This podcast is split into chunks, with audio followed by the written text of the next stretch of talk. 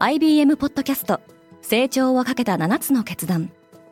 成長をかけた7つの決断とは今後3年間に世界を形作ると予想される7つのビジネストレンドについて IBM が何千ものクライアントとの対話に基づき提言をしたものです。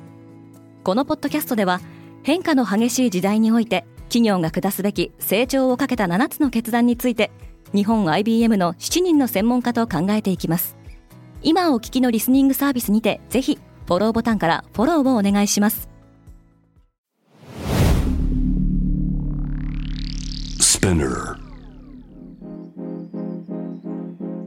おはようございます。ケリーアンです。3月2日水曜日世界で今起きていること。このポッドキャストではニューヨークのニュースルームから今まさに発信されたニュースレターを声でお届けします「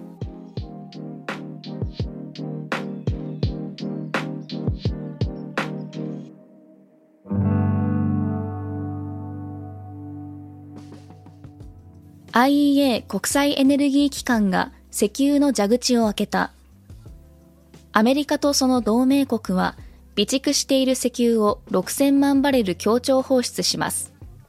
OPEC 石油輸出国機構とロシアなど非加盟産油国で構成する OPEC プラスは、原油価格が7年ぶりの高値となりましたが、供給を段階的に拡大する方針を維持するとしています。一方、ロシアは石油の販売と物資の輸送に苦労しています。ロシアは民間人への攻撃を激化させた。ウクライナの首都キエフではテレビ塔が砲撃され、5人の死亡が報告されました。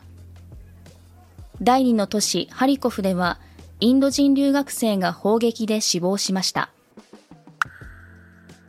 国連がウクライナのために資金を調達している。世界銀行が3億5000万ドル、日本円でおよそ400億円の融資を急ぐと報じられ、ウクライナは戦時国債で2億7000万ドル、およそ310億円を調達。国連はウクライナ国民や避難民のための人道支援として17億ドル、およそ1900億円が必要だとしています。香港の遺体安置所が満杯になりつつある香港の公立病院と火葬場は、急増する COVID-19 の死者数に対応が追いついていません。これとは別に、香港は中国本土から介護労働者の受け入れを開始する予定です。東芝の CEO が辞めた。綱川聡の突然の退任は、株主や社内の一部が東芝の分割計画に反発しているとの報道がある中で発表されました。今日のニュースの参照元は概要欄にまとめています。面白いと思った方はぜひ、Spotify、Apple Podcast、Amazon Music でフォローしてください。Quartz Japan では世界の最先端を毎日2通ニュースレターでお送りしています。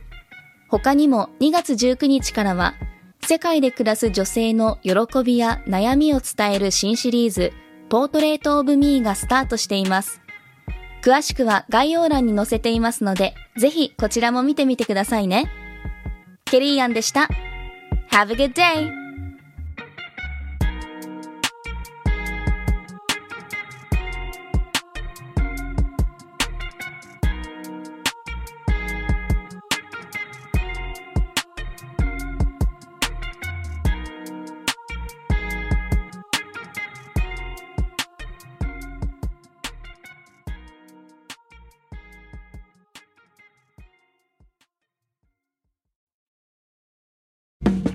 リスナーの皆様より多くのリクエストをいただいている話題のニュースを深掘りしたエピソードを週末の有料版で配信中です。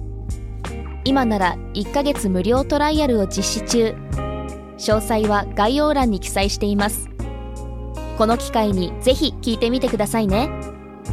感想ご意見もお待ちしています。